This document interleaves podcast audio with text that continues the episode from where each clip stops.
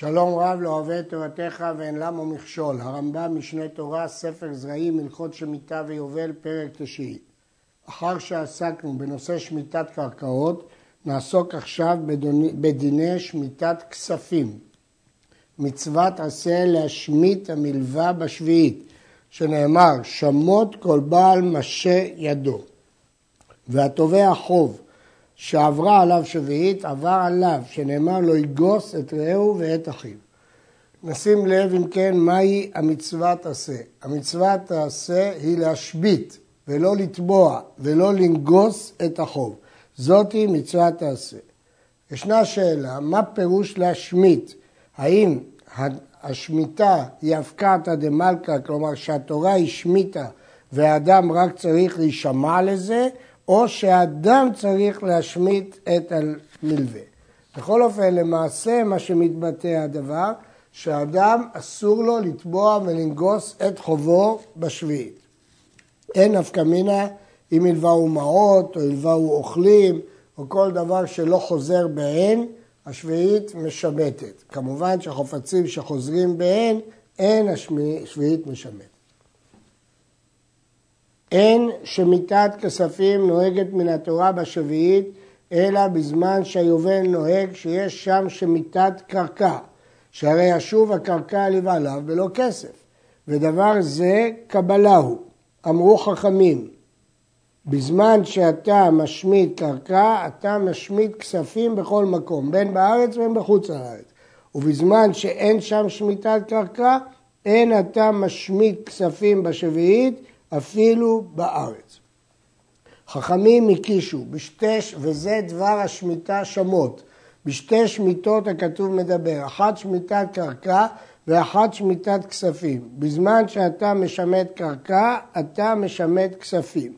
לפי הרמב"ם, מה שכתוב פה אתה משמט קרקע, אין הכוונה לשמיטה בשנת השביעית, אלא לשמיטה בשנת היובל. שבשנת היובל מחזיר, משמטים את הקרקעות, מחזירים אותה בלא כסף, ולזה ישבו את שמיטת כספים. כלומר, ששמיטת כספים צמודה ליובל. וכיוון שהיובל נוהג רק שרוב השבטים יושבים על אדמתם, כל שבט על נחלתו, אז ברור ששמיטת כספים בזמן הזה, בין בארץ בין בחוץ לארץ, היא דה רבנן. מדברי סופרים שתהיה שמיטת כספים נוהגת בזמן הזה בכל מקום, ואף על פי שאין היובל נוהג, כדי שלא תשתכח תורת השמטת כספים מישראל. אין שביעית משמטת אלא בסופה, להבדיל מהלכות אחרות של שמיטת קרקע שנוהגות באלף בתשרי שהוא ראש השנה לשמיטין וליובלות, אבל השמטת הכספים קורית ברגע האחרון של השנה, שנאמר מקץ שבע שנים תעשה שמיטה וזה דבר השמיטה שמות. ושם הוא אומר מקץ שבע שנים במועד שנת השמיטה בחג הסוכות. מה שם אחר שבע? אף השמטת כספים אחר שבע.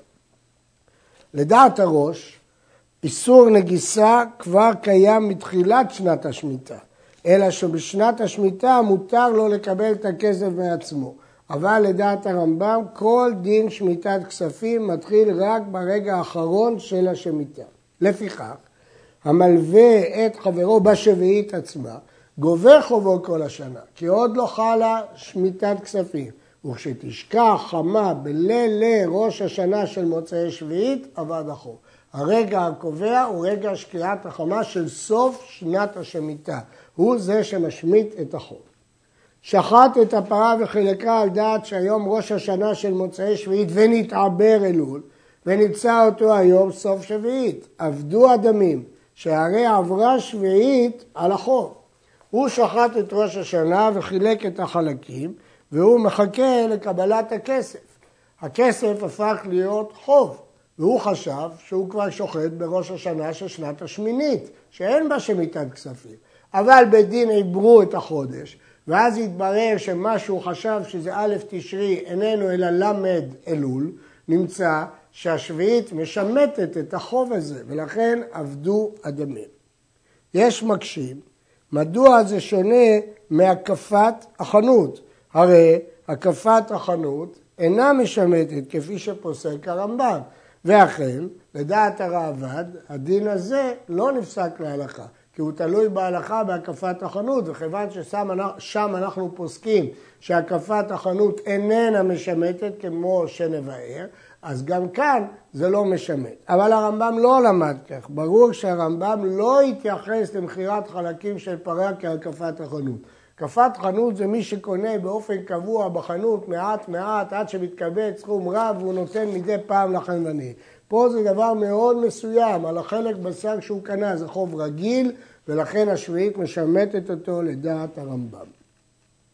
שביעית משמטת את המלווה ואפילו מלווה שבשטר שיש בו אחריות נכסים, הרי זה משמיט.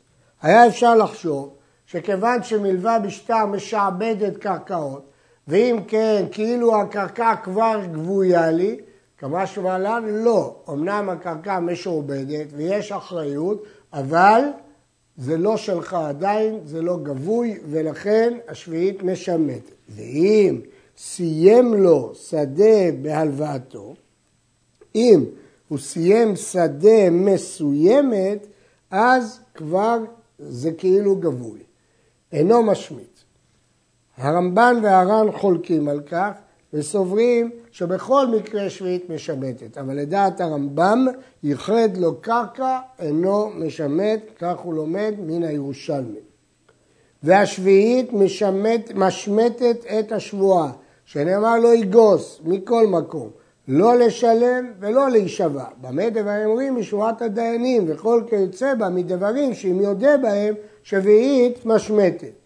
אבל שבועת השומרים והשותפים וכיוצא בהם משבועות שאם יודה ישלם, הרי זה יישבע אחר השמיטה. כלומר, כל שבועה שאם הוא יודה בה זה חוב, השביעית משמטת. מדוע? כי כמו שהיא משמטת את החוב, היא משמטת את השבועה על החוב. אבל שבועות השומרים לא קשורות בכלל למלווה, אלא לפיקדון, או שותפים לא שייכות בכלל במלווה. אז ודאי ששביעית לא תשמיט שבועה שלא שייכת כלל למלווה. הלווהו ותבעו וכפר בו. הלווה טען שהוא כופר בכל. והגיע השמיטה, והוא בכפילתו, הוא עדיין כופר. והודה אחר שעברה שביעית, או שבאו אליו עדים אחר השביעית. אין השביעית משמטת. הרמב"ם למד דין זה מדברי הירושלמי, שאומר מלווה שנעשית כפרנית אינה משמטת. מה ההיגיון בדין הזה? ההיגיון הוא פשוט. כיוון שהלווה כפר ולא הודה בחוב, הרי שהמלווה לא יכל לגבות את החוב. אין לו הודעה ואין לו עדים, ולכן הוא בכלל לא יכל לגבות. אבל עכשיו, אחרי שביעית, הלווה מודה. האם הוא ירוויח בגלל שהוא כפר בשנת השמיטה ולא יכל המלווה לגרוס אותו, אז עכשיו הוא מנצל את זה שהוא מודה אחר השמיטה והוא יחשוב שהשביעית תשמט אותו? זה לא הגיוני, והשביעית לא משמטת. הרעב"ד חולק על הרמב"ם ומפרש באופן שונה את המשנה. המלווה את חברו וקבע לו זמן לעשר שנים, אינו משמיט, אף על פי שהוא בא לידי לא יגוס, כמה שנים אחרי השמיטה הוא יגוש את החוב הזה, הרי הוא עתה, אינו יכול לגוס. הרי זה חוב לעשר שנים. אז בשנת השביעית אין לו בכלל מצב שהוא יכול לגוס. אז לא שייך להשמיט את הנגיסה אם בכלל אין אפשרות לגוס. זה במקרה שהוא הלווה לעשר שנים. התמנה עמו שלא יתבענו, שביעית משמטת. אם הוא עשה, אם הוא יכול לגוס, רק הוא עשה תנאי שלא יגוס, התנאי לא חל והשביעית משמטת. המלווה את חברו והתנה עמו שלא תשמטנו שביעית, הוא כאילו התנה שהשביעית לא תעבוד, הרי זה נשמט. שלא יכול לבטל דין השביעית, הוא לא יכול להגיד שהשביעית לא תעבוד, בתורה כתוב שהשביעית משמטת. אבל אם הוא יעשה משהו אחר, התנה עמו שלא ישמיט הוא חוב זה ואפילו בשביעית, לא קיים. שכל תנאי שבממון קיים, ונמצא זה חייב עצמו בממון שלא חייבה אותה תורה שהוא חייב. כלומר, הוא אומר אני יודע שהשביעית משמטת, אבל אני עושה איתך תנאי שלמרות שהשביעית תשמט, אתה תשלם אחר השביעית. למרות שהשביעית משמט. אז זה כמו כל הסכם ממוני, זה חיוב חדש. הוא לא מתנה שהשביעית לא תשמט, הוא לא עוקר את התורה. הוא אומר השביעית באמת תשמט, אבל הלווה מסכים לחייב את עצמו בממון חדש, כל חיוב תנאו קיים. שואלים האחרונים, נכון שהוא חייב את עצמו בחיוב חדש, אבל גם החיוב הזה שביעית תשמט. אז גם את החוב החדש שהוא התחייב לשלם, מדוע שהשביעית לא תשמט? אז יש אומרים שהחוב החדש שהוא מתחייב, הוא יהיה אחר השמיטה. כיוון שהחוב החדש הוא מתחייב אחר השמיטה, אז לכן שביעית לא משמט. אבל הגופה, איך הוא חייב את עצמו אחר השמיטה? עכשיו, הוא התחייב עכשיו להתחייב אחר השמיטה. למה שהשמיטה לא תשמט גם את הדבר הזה? יכול להיות שהשמיטה משמטת רק התחייבויות, אבל היא לא משמטת התחייבות להתחייב. ולכן את זה שמיטה לא יכולה לשמט. הקפת החנות אינה נשמטת, ואם עשה אותה מלווה, נשמטת. הקפת החנות אינה נשמטת, הרמב"ם בפירוש המשנה מסביר מדוע. מפני שזאת לא הלוואה ספציפית, אין זמן מסוים. מדי פעם הקונים משלמים לבעל החנות סכום שמצטבר, כדי לא לשלם כל פעם סכום קטן. זאת לא ממש הלוואה ולכן היא לא נשמטת. אבל אם קבעו אחרי איזה זמן, אתה חייב לי סך וסך, תרגמו את זה למלווה, ודאי שזה ישמר. שכר שכיר אינו נשמט, כי זה לא חוב, זה שכר שכיר. ואם זה כפו עליו מלווה, הרי זה נשמט. אם תרגמו את המשכורת למלווה, זה משמט. שוב אותו דבר, מדוע השכר שכיר לא משמט? כמו הקפת החנות, זה לפעמים התשלום נעשה רק אחר כמה עבודות מצטברות, אז אין רגע שאפשר לתבוע אותו. קנסות של האונס והמפתה והמוציא שם רע אינם נשמטים.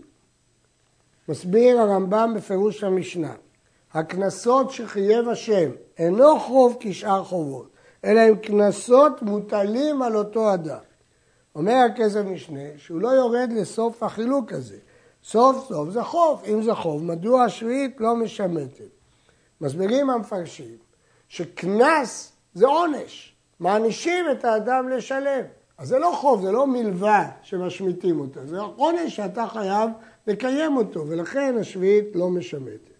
אבל אם זקפן במלווה, תבע אותו בדין ותרגם את זה להלוואה, משמטים. וממתי נזקפים במלווה? בשעת העמדת בדין. בשעת העמדה בדין הוא הפך את זה למלווה ולכן הם נשמטים כל החובות האלה. המגרש את אשתו קודם השמיטה, אין כתובתה נשמטת. ההתחייבות של כתובה, לא רואים אותה כהתחייבות של הלוואה והיא לא נשמטת. גם כאן השאלה היא מדוע. יש אומרים שיש מצבים שהאישה עדיין לא תובעת את כתובתה. כיוון שיש מצבים שהאישה עדיין לא תובעת את כתובתה, לא רואים את זה כחוב. לא רואים את זה ממש כחוב. יש אומרים שהדין הזה הוא רק על עיקר הכתובה, אבל לא על התוספות שבכתובה. ואם פגמה אותה, דהיינו הוא שילם לה חלק, עוז כפתה עליו במלווה, נשמטת. כל השאר הפך עכשיו להלוואה רגילה. המלווה על המשכון אינו משמיט. מדוע? כי הוא כבר גבה את המשכון, הוא לא נוגס, הוא משאיר את המשכון אצלו. והוא שיהיה החוב כנגד המשכון. אז הוא בעצם גבה את חובו על ידי לקיחת המשכון. ואם היה יתר, אבל אם החוב הוא יותר מהמשכון, משמיט יתר על המשכון. אז כל החלק שהוא יותר מהמשכון, השביעית משמיטה אותו, מכיוון שהוא לא גבה, הוא גבה רק את החלק שכנגד המשכון. המוסר שטעותיו לבית דין, ואמר להם, אתם גבו לי חובי זה, אינו נשמע. שנאמר, ואשר יהיה לך את אחיך, תשמט ידיך, וזה בדין תובעים אותו, וכן בדין שחתכו את הדין, וכתבו איש פלוני אתה חייב ליתן לזה כך וכך, אינו נשמט, שזה כגבוי הוא, כאילו בא לידו ואינו כמלווה. ברגע שבדין פוסקים את הדין, אז כבר זה כאילו גבוי.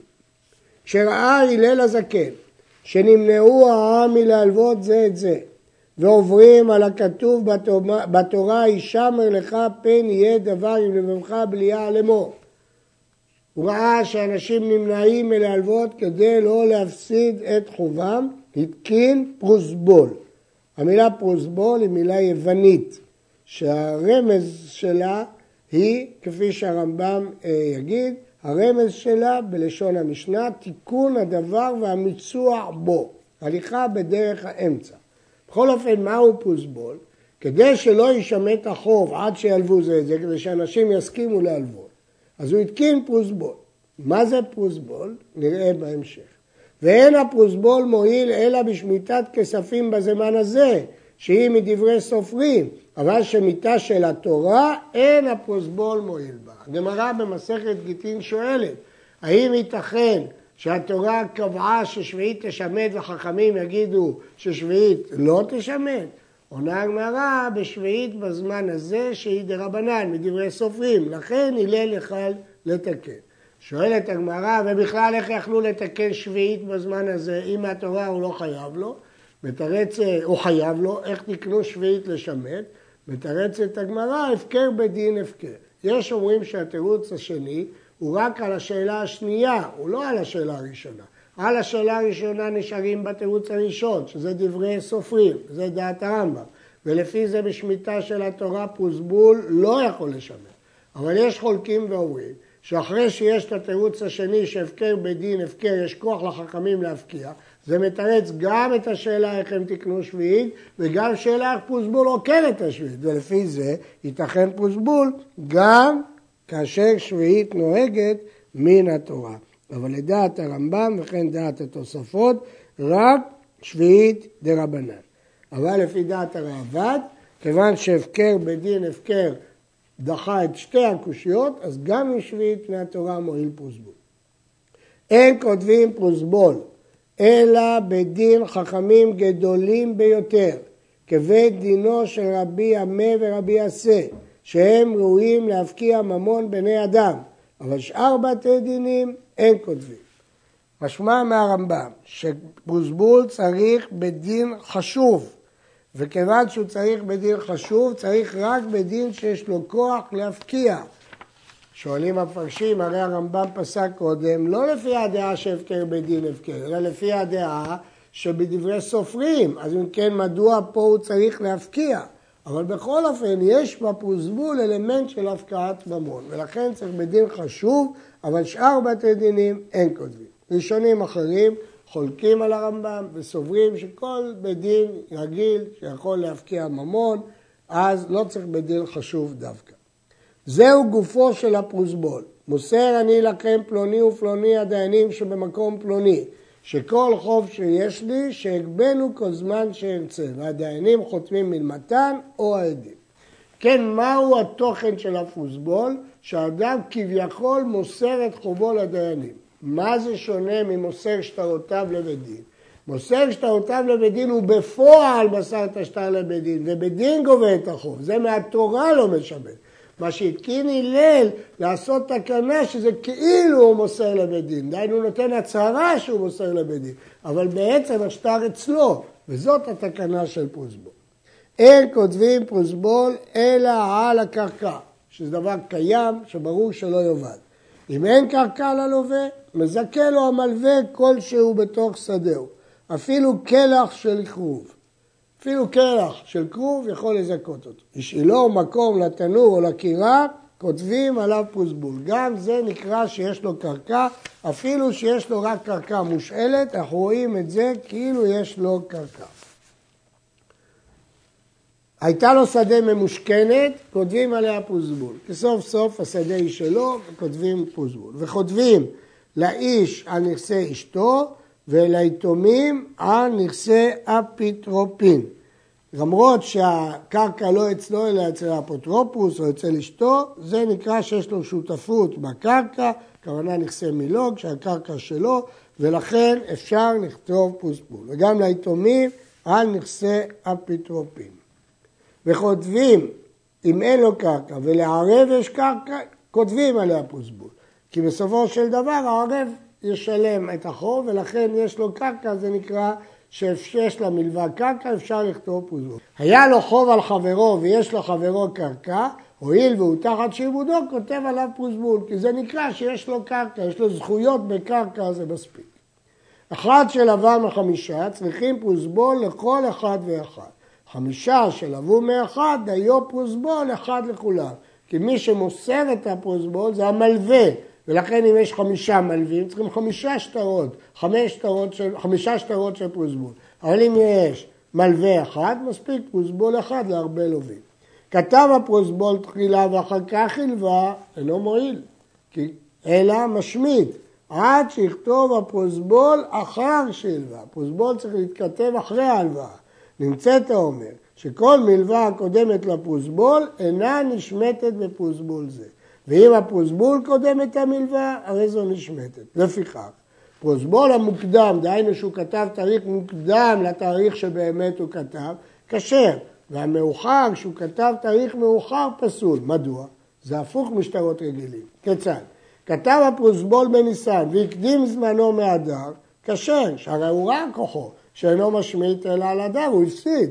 אבל אם אחר זמנו וכתבו מאייר, פסול, שהרי מייפה כוחו, שהוא אינו משמיט עד אייר שלא כדין, שאין דינו שלא ישמיט אלא עד ניסן בשעת מסירת הדברים לבית דין. הרי אמרנו שכל המלוות שהיו לפני הפוסבול לא משמטות. עכשיו אם הוא מאחר את זמן הפוסבול, אז הוא מכניס להשמטה מלוות שלא צריכות להישמט, כי בעצם הוא כתב את הפוסבול באדר, אז מלווה שנכתב באדר, לפני אדר ישמט. ולכן פוסבול המאוחר פסול. המוציא שטר חוב אחר שביעית ואין עמו פוסבול, אבד חובו. כי הוא אומר לו, אין לך פוסבול. ואם אמר, היה לי פוסבול ואבד, נאמן. מדוע אנחנו נותנים לו נאמנות? שמזמן הסכנה ואילך, בעל חוב גובה שלא בפוסבול. הייתה תקנה שמפני הגויים שגזרו על המצוות ונתייראו להחזיק פוסבולים, היו מוכרחים לשרוף, לכן גובה שלא בפוסבול. יש אומרים שדווקא במקום שנוהגים לכתוב פרוזבול, ויש אומרים שכל הנאמנות היא בשבועה, אבל דעת הרמב"ם לא כך שבכל מקום הוא נאמן לומר שהוא כתב פרוזבול. ולא עוד, אלא כשיביא ברחוב את שטרו, או כשיבוא לתבוע במלווה על פה, אומרים לנתבע, שלם לו. ואם טען הנתבע ואמר, היה פרוזבול שלו, אומרים לתובע, היה לך פרוזבול ועבד. למרות שבדרך כלל אנחנו לא פותחים ולא מסייעים בשאלות, לא אל תעש עצמך כעורכי הדיינים, כאן אנחנו פותחים לו ושואלים, אולי היה לך פרוסבול? אם אמר כן, היה, נאמן. ואם הודה שלא כתב פרוסבול, אבד חובו. והיתומים אינם צריכים פרוסבול, זו תקנה מיוחדת, כדי שלא יפסידו. הוציא פרוסבול וטען הנתבע ואמר, נכון, יש לך פרוסבול, אבל מלבד זו שהוא תובע אחרי הפרוסבול זה הייתה. ואנחנו יודעים שהפרוסבול משמט רק את ההלוואות שהיו לפני הפרוסבול. התובע נאמן. והתובע אומר קודם פרוסבול זה היה, התובע נאמן. למה? יש לו מיגו. אילו אמר היה לי ועבד, נאמן, אבל מי שאיננו יודעים זמן הפרוסבול שעבד. סימן שנתנו לו נאמנות על הפרוזבול, אז הוא גם נאמן לומר מתי היה הפרוזבול. טען הנתבע ואמר מלווה יש לו אצלי. והתובע אומר לא כי להקפת החנות היא שאינה נשמטת, שהרי לא זקפתי המלווה, הרי זה נאמן. שאם ירצה יאמר מלווה הייתה ופרוזבול היה לי ועבד, שכיוון שתקנו חכמים פרוזבול, חזקה היא שאין אדם מניח דבר מותר ואוכל דבר אסור. אם יש לו אפשרות לעשות בהיתר, למה שהוא ילווה באיסור? ולכן יש להניח שהיה פוסבול. ולכן הוא גם נאמן לומר שזה אה, מלווה, או שזה, אה, שזה הקפת החנות ולא מלווה, כי הוא נאמן לומר שהוא עשה פוסבול. תלמידי חכמים שילבו זה את זה, הוא מסר דבריו לתלמידים ואמר, מוסר אני לכם שכל חוב שיש לי שיגבנו כל זמן שירצה, אינו צריך לכתוב פוסבול, מועיל בעל פה. מפני שהם יודעים שהשמטת כספים בזמן הזה מדבריהם, ובדברים בלבד היא נדחית. שואל הרעב"ד שזה סותר את דברי הרמב"ם לעיל שכותבים בפרוסבול רק בדין חשוב של רבי עמי ורבי אסי, התשובה היא פשוטה, ששם זה עמי הארץ שלא יודעים את ההלכות ולא יודעים ששמיעיתה בזמן הזה דרבנן. אבל פה מדובר על תלמידי חכמים שהם יודעים את ההלכות, ולכן אנחנו סומכים עליהם שאפילו במוסרים בדברים הם מבינים שזה רק בגלל ששמיטה דרבנן. כל המחזיר חוב שעברה עליו שביעית, רוח חכמים נוחה ממנו. למרות שאסור למלווה לתבוע ולנגוס את החוב, אם הלווה מיוזמתו ומעצמו מחזיר, רוח חכמים נוחה ממנו. וצריך המלווה לומר למחזיר, משמית אני, הוא כבר נפטרת ממני. כתוב וזה דבר השמיטה. אתה צריך להגיד לו בדיבור, אתה פטור, אין חוב. אמר לו, אף על פי כן רצוני שתקבל, יקבל ממנו. שנאמר לו יגוס, הרי לא נגס, הוא לא נגס, השני שילם לו. ולא יאמר לו בחובי אני נותן לך, כי התורה השמיטה את החוב, אלא יאמר לו שלי הם ובמתנה אני נותן לך. כמובן, למשל בריבית אסור לעשות דבר כזה. זה רק דין בשמיטת כספים, כי פה כתוב לא יגוס, רק הנגיסה אסורה. החזיר לו חובו ולא אמר לו כן. הוא לא אמר לו שזה מתנה, מסבב עמו בדברים עד שהוא אמר לו שלי הם ובמתנה נתתים לך. כאילו ירמוז לו, לא ייקח בתור חוב, אבל ירמוז לו, אם תיתן לי מתנה, אני הייתי לוקח.